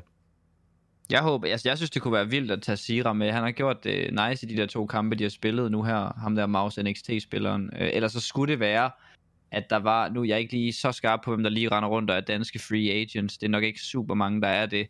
Øh, så skulle man have en, en meget bedre spiller for at skulle gøre opvej for det. Fordi de lige nu, så, så tror jeg, de sidder og prakker, altså med de øh, stand-ins, der de har haft. Og det gør også, at man kan, man kan nå meget på en måned. Og så er Sira heller ikke dårligere, end at han kan øh, hvad kan man sige, passe ind i det her, og Cadian, som, som ikke gælder Orb tilbage, er jo en stor del af det ansvar, som de nye spillere har haft på sig, øh, hvor Krisen jo har skulle agere nogle fuldstændig vanvittige roller på så godt et hold. Øh, så så det, det er klart, det er nemmere, at det er ham, de skal bruge, end at det havde været en IGL Orber den anden vej rundt, selvom de begge to har gjort det meget, meget imponerende. altså, ellers så kan det være, at man kan ringe op til Sverige og høre om Brolland har lyst til at skyde nogen. Ja, men det vil jo fuck helt, altså det kan jo ikke snakke, de kan ikke sidde der og snakke altså, engelsk. hvad ved jeg? Nej, nej. Så langt er svensk og dansk ikke for hinanden, er det? Det tænker jeg heller ikke. Altså, det er, fatter det er sgu da- ikke et ord. Dennis, han har oh. også været, han var der stand in for, hvornår var det, han var stand in for Astralis? Det er der sket før, altså. Ja, du har spillet med Rubinho, har du ikke også? Ja, jo, og Muddy, han var svensk, ikke? Men jeg har, også, jeg, har, jeg har også familie i Sverige, så for mig er det nok Ja, okay. lidt lettere at forstå. Ja, fair. Ja, okay. Ej, men det er heller ikke, altså det, det er ren, øh, altså der, jeg ved intet om, at det nogensinde skulle ske, men altså jeg, jeg tænkte bare, han sidder ved der bænkevarmer lige nu, øh, og vil sikkert gerne spille noget. Os, lad os sige, at, øh, at det var det for, øh, for, for denne danske, danske shuffle-snak, og jeg øh, tak fordi du øh, trods alt godt gider snakke lidt om det, øh, Marco, selvom, mm. at, øh, selvom du sagde sådan, jeg, jeg, siger, jeg siger sgu ikke noget. noget. Men altså, lad os, lad os gå lidt videre, og så lad os begynde lige så stille og, øh, og snakke lidt om, øh, om fremtid og fremtidsønsker og sådan noget. Jeg, altså, det er jo svært ikke lige at rive plasteret af og sige, altså der går jo nogle sådan rimelige, øh, rimelige rimelig hardcore rygter om det her med, at din kontrakt snart udløber. Jeg ved godt, du kan jo ikke, altså, du kan jo ikke sige noget om det, men jeg synes alligevel bare, at vi på en eller anden måde skal snakke lidt om din fremtid. Altså fordi, hvad, hvad, hvad, hvad, hvad drømmer du om? Altså sådan, hvad, er, er, er drømmen at vinde en major? Altså er det det, er det, er det, det ultimative, og så, så er du done? Eller skal du øh, spille på verdens bedste hold, øh, i at have en, have en æra med, med et hold? Eller, altså hvad, hvad, hvad, er ligesom, hvad er topmålet rent, rent professionelt og rent sportsligt? Jamen altså, målet er at vinde en major, og målet er at vinde de største trofæer. Øhm, så, så det... Det synes jeg egentlig nu, altså selvfølgelig så kan man jo sige, at der er nok nogen, der vil sige, at det er urealistisk, men, men altså det er mit mål, øhm, og, og, og det er det, der, der er over alt andet, at vinde de, vinde de største trofæer, vinde en major, inden jeg, inden jeg er færdig. Øhm, forhåbentligvis flere, men jeg tænker, vi, vi, det er måske også øh, fint at starte med bare at sige en, ikke? Så, så målet er at vinde en major, målet er at vinde øh, nogle af de helt store Katowice eller Cologne, eller hvad der nu bliver anset som, som store turneringer over de næste år. Og det er vel bare som en repræsentering af, hvor, altså, at, at du bliver den bedste i verden. Det handler jo, en ting er trofæerne, du siger, hvad der er det fedeste trofæ på det tidspunkt, det siger vel også noget om, at det handler bare om at blive den bedste.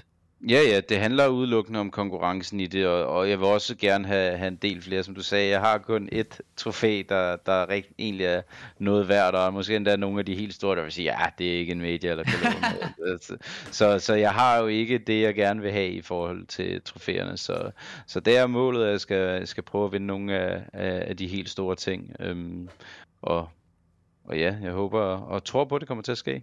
Altså, og, og hvis vi bare sådan lige spekulerer lidt, altså hvor, hvor store sådan personlige kompromiser er du så villig til ligesom at indgå? Fordi jeg mener bare, det der med at være stor sportsmand, det der med at skulle vinde, det der med, altså du, allerede nu, tænker jeg, altså prax og rejsedage og alt sådan noget, altså fordi på et eller andet tidspunkt Familie kommer der og også en muligt. grænse for ligesom, jamen, hvor store personlige kompromiser er man villig til at indgå, altså for at det her sker.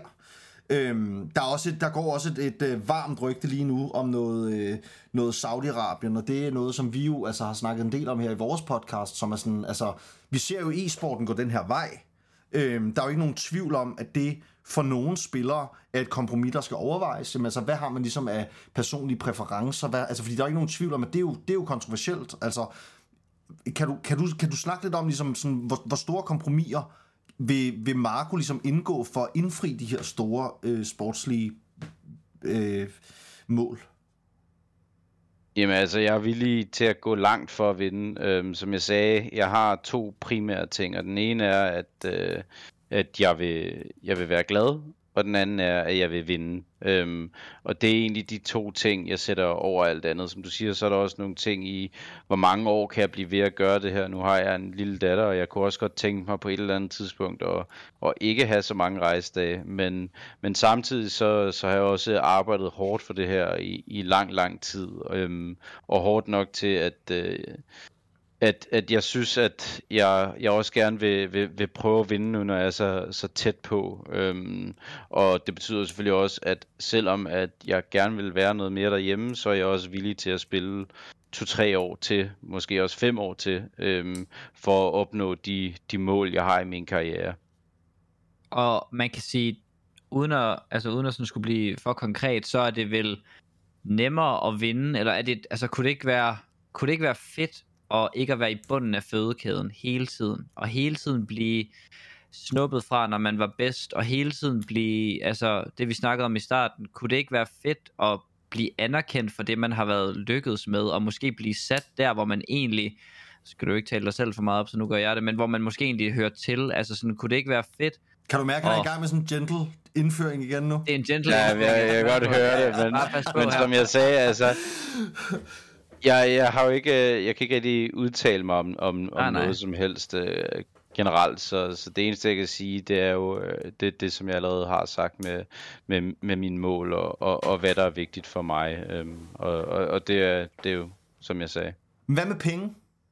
Hvor stor en rolle spiller det? Altså, Penge- fordi jeg tænker bare, er det ikke fedt Penge at... har, penge har aldrig været, været målet. Øhm, det er for mig ikke den vigtige faktor. Den vigtige faktor er at vinde. Øhm, jeg havde jeg har haft tilbud, der har været to-tre gange så store, øhm, som okay. jeg har sagt nej til. Øh, nu får vi jo heller ikke allermest i Ends selvfølgelig, men inden, øh, inden jeg joinede Ends, havde jeg et tilbud fra et andet hold, der var næsten tre gange så højt, og der valgte jeg Ends, fordi at det sportsligt var bedre. Så jeg vil altid vælge det, der er sportsligt bedst. Øhm, og, og det, ja, whatever, der, der er det sportslige rigtige, det er det, jeg vælger. Ja, og der vil jeg sige, altså, hvis man bare kigger på det ud fra et kynisk øh, øh, point of view, så vil jeg sige, at det er der også altså, på den lange bane vel der, hvor sandsynligvis at pengene også kommer, altså på et eller andet tidspunkt. Altså, hvis Jo, man jo, hvis man vinder meget, hvis man vinder meget, så, så kommer pengene jo også, men, men i min verden, der vil det altid være, være, hvor jeg vurderer, at jeg har den største procent for at vinde en major eller en cologne. Det vil være der, hvor jeg vælger at spille. Ja. Tror du, at det hold, du har lige nu, bare sådan ren, altså kan, kan I blive gode nok, hvis I fortsat de næste to år, eller hvor lang tid I nu vil give det, altså det er jo stadigvæk et relativt friskt hold, altså det, det, det, det er sådan, kunne det blive godt nok, de spillere, du har nu, kan de vinde en major? Ja, selvfølgelig kan vi vinde en major. Øhm, men igen, who knows om... Altså, som sagt, øhm, Jeg det er tænker, svært at der at kommer sige nogen og lige nu. haft sådan nært lige om lidt. Altså, Det er også det, altså sådan, det, det må være, ja, den må også være frustrerende, men, men jeg synes jo, at I et hold, der er godt nok til at, at kunne vinde en major, eller sådan, det, det tænker jeg, at det line-up, det, det er jo altid noget held, og der skal nogle ting, der lige skal rammes lige i røven og sådan noget, men du har jo et hold lige nu, der godt kan vinde en major, måske ikke har lige så store chancer som nogle af de andre hold, men, men I er der da i puljen. Ja, ja, altså man kan sige, der er jo øh, en 7-8 hold i puljen lige nu. Jeg synes, det er meget åbent, hvem der, hvem der potentielt kan vinde, og nu kommer der også en stor shuffle med det hele, og, og det, det kommer til at være lidt op end de er, og nu er der også CS2, så de næste 6-12 måneder kommer nok også til at være sådan lidt op og ned med forskellige hold og så videre. Øhm, så, så, så det er svært at, svært at spå om fremtiden, øhm, men, øhm, men ja, jeg kan kun vende tilbage til det, jeg sagde, at øh, jeg vil altid vælge der, hvor jeg har størst chance for at vinde, og jeg vil altid mm. vælge der, hvor, at, øhm, hvor jeg er glad. Fedt. Skal vi ikke slippe ham ud af ilden, Jens? Altså sådan at tage, måske tage lidt mere til, til videre, som du også nævner med CS2. Altså, fordi Jo, jeg men altså, synes jeg elsker at, jo at snakke, altså, jeg elsker jo at snakke om de der ting. Altså, det, det ved det du også, ved jeg, Niklas. og Jens altså, altså, elsker at snakke om, at han hader Saudi-Arabien, og at øh, det hele er lort, og krypto er noget pis. Ja, og, okay. Ja, men så, okay. men så, men så, så tror jeg, altså, så er man, altså, Men jeg, prøv at, jeg synes faktisk, det, altså jeg, jeg elsker jo det her. Altså jeg elsker at snakke om de her ting, og jeg elsker sådan, fordi... Ja, altså det, det, det, det, er jo også fordi, jeg, du, at du er jo, altså der er jo ingen tvivl om, folk der lytter til det her, folk der sidder og lytter med fra starten, jeg kan jo også høre, at du er en, en mand, der helt klart overvejer dine beslutninger, både sportsligt og moralsk og alt sådan noget. Og derfor synes jeg også bare, det kunne være, være sjovt lige at, at høre, altså, høre de, dine tanker om de her ting, altså fordi det er sådan, jeg har da en, jeg har da en stor frustration over, at vores sport begynder at ligne fodbold og sportswashing mere og mere. Altså sådan, det er, der, det er der en frustration hos mig. Altså jeg vil da ønske, at det var øh, det danske e-sportsinstitut, der spyttede penge ud i, øh, ud i e-sportsverdenen, og det var, det var øh, danske virksomheder, og det var, altså at det ikke skulle være russiske oliepenge og øh, bettingfirmaer og øh, mm. kryptobetting, altså det der er værre, ikke? Altså, øh, hvordan som sådan voksen mand, altså hvordan, hvordan tager man overhovedet beslutninger? Fordi for mig at se, så kan det være, det kan være umuligt overhovedet at træffe den rigtige beslutning i den her e-sportsverden. Altså fordi at der er jo, altså der er jo simpelthen, der er jo klamme penge over det hele på en eller anden måde. Ja, altså generelt så synes jeg ikke, uh, generelt udtaler jeg mig ikke øh, politisk om, om, om ting, fordi jeg synes ikke, at uh, det er mit bord. Jeg spiller CS for, for at vinde, og det er det, der er det vigtigste for mig. Og den anden ting, øh, jeg respekterer, hvem end jeg nu spiller med, øhm, og jeg, jeg bevæger mig ikke ud i, i de baner, specielt ikke offentligt, fordi at øhm, fordi jeg spiller med spillere fra alle mulige forskellige lande, og jeg får også nogle f- forskellige holdninger fra folk fra andre, andre lande end Danmark generelt. Øhm, så, så overordnet set, så, så, så det er ikke rigtig noget, jeg har lyst til at, at udtale mig om det.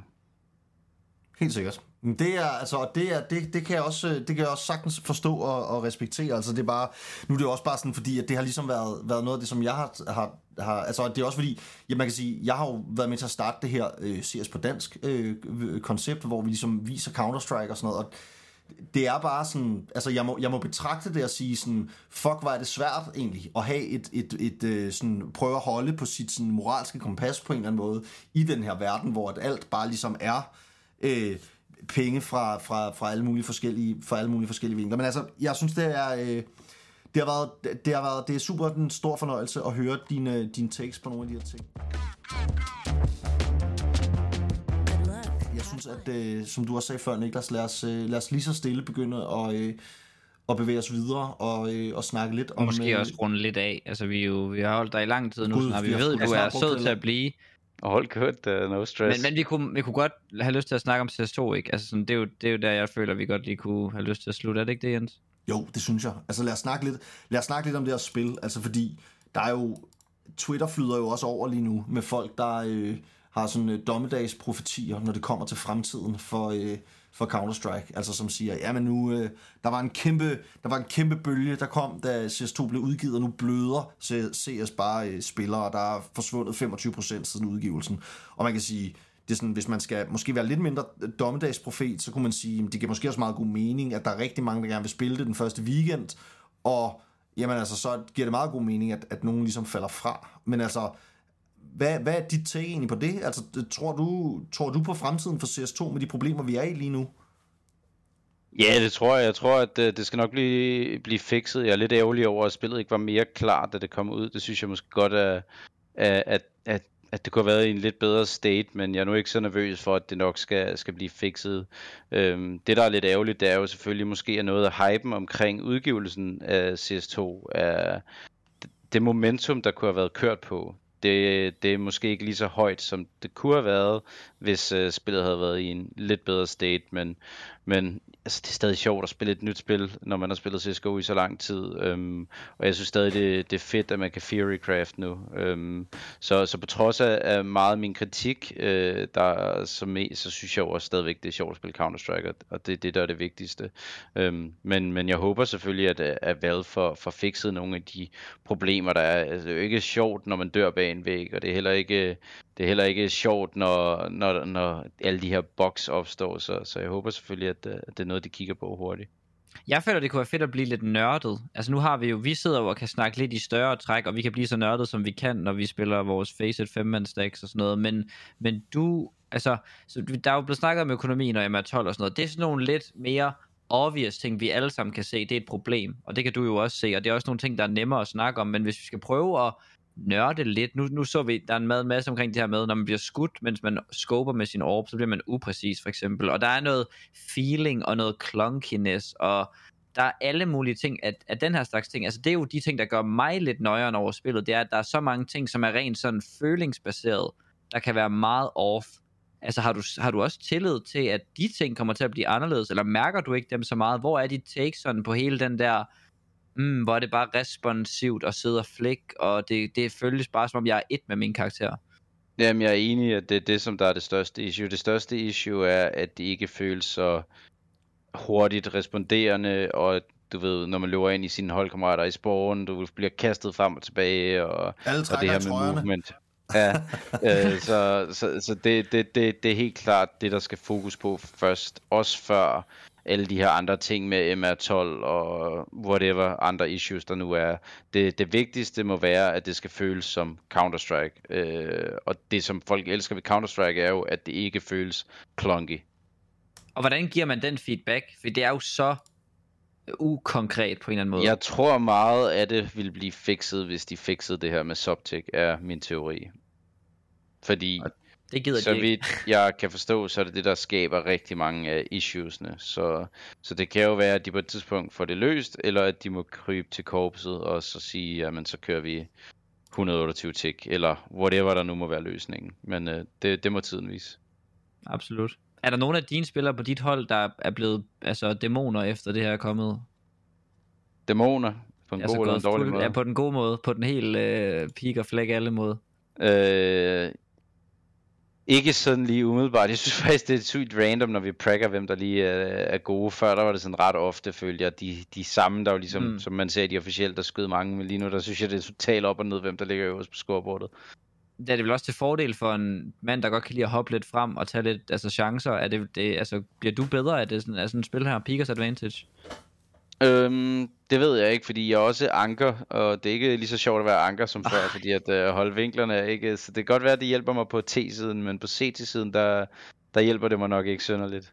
Nej, det har du nok ret i. Jamen altså, det, det jeg, jeg synes Altså, i hvert man, fald, jeg, kan at... bare, jeg, kan, jeg kan fortælle fra en ven, der har oplevet, at når man er dårlig til at holde vinkler, og også var dårlig til det i Counter-Strike, altså i CSGO, så er det blevet rigtig ubehageligt, det der med, at man, man valgte AVP'en, fordi der vidste man, at man kunne dræbe folk på et skud, selvom man var dårlig til at holde vinkler.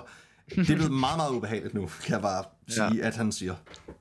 Men altså, er det, snakker vi for, for dig, er det, øh, nu tabte jeg lige lidt tråden, øh, det der med, at, okay, prøv lige at sige det, du sagde igen, Jens, altså, du, du ja, man, man er blevet dårlig til at holde siger vinkler, bare, altså, og, at det er jo, altså, det er jo, men ja, jeg ved ikke, altså det er sådan, det, men det er også bare lidt i forlængelse af det, du siger, Marco, med, at det kan føles lidt mere tilfældigt, hvem der topper scoreboardet. Altså det vil jo mm. faktisk umiddelbart sige, var et, et symptom på en ret sådan en ret dårlig tilstand for det her spil i øjeblikket. Altså det der med, at, at, der, at det er svært at have den der konsistens. Altså det, det må være et udtryk for, at spillet altså på ingen måde er der, hvor det skal være. Ja, altså, der, der er nogle ting, der skal fikses, men, øh, men igen, jeg håber, at øh, inden for de næste 6 måneder, så ser vi en masse af det. Igen, som, altså det vigtigste er, at de bare får fikset de her ting, så det føles som Counter-Strike, 100%. Altså det, er, det vigtigste er, at det skal føles responsivt, det vigtigste er, at movement bliver fikset, og at øh, man føler, man kan flikke, og du, alle de her ting, der gør CS nice, det er vigtigere end alt andet i min verden. Også vigtigere end alle de her små issues, der er øh, med, ja, som bruges over format, økonomi, dit, dat. Men det vigtigste er at få fikset det her, så, så alle har en god oplevelse, når de åbner spillet. Både pros og casuals. Og så håber jeg også, at der kommer mange af de her andre ting, øhm, som workshop maps og så videre. Så, fordi det er jo også noget, der har, har gjort CS til, hvad det er i dag. Ja, og i virkeligheden så tænker jeg, lad os lade det være, øh, lad os lade det være ordene. Altså. Marco, tusind tak, fordi du har været med her. Altså, øhm, ingen tvivl om, at øh, jeg tror, der sidder en hel masse øh, Snappy-fans, som ønsker sig et, øh, et endstrofæ meget snart. Øh, nogle flere af dem. Jeg vil, gerne, øh, jeg vil også gerne skrive mig på listen, og også gerne skrive mig på den der liste, som gerne vil øh, praise dig og synge fødselsdagssang for dig og sådan noget en eller anden dag, hvor du ikke synes, det er øh, meget, meget ubehageligt at sidde og være i centrum og skulle have at vide, hvor god du er. Men altså, det er en kæmpe fornøjelse. Altså, øh, super fedt. Det har sgu været fucking fedt. Og, og været geniale, fedt. geniale, stærke pointer om, om alle mulige ting, alt fra, fra alder til, øh, til øh, spillets øh, nuværende stadie og sådan noget. Så øh, tak, Marco, fordi du har været med os. Tusind tak. Tak fordi jeg måtte komme på. Så tak for, øh, de I har lyttet med derude. Øh, det er som altid en stor fornøjelse at sidde her og øh, lave podcast for jer. Husk at øh, følge og like og del og øh, subscribe til vores øh, 10'er-app. Jeg tror efterhånden, vi er oppe over 10 øh, subscribers nu, så øh, pt. der er der altså... Øh, 100 kroner, der skal dække både SoMe-afdelingen og øh, hvad der ellers er af afdelinger. Programafdelingen, Programafdelingen, alle de der afdelinger. Det er, øh, det er en stor fornøjelse selvfølgelig til alle jer. Tak, til, der donerer.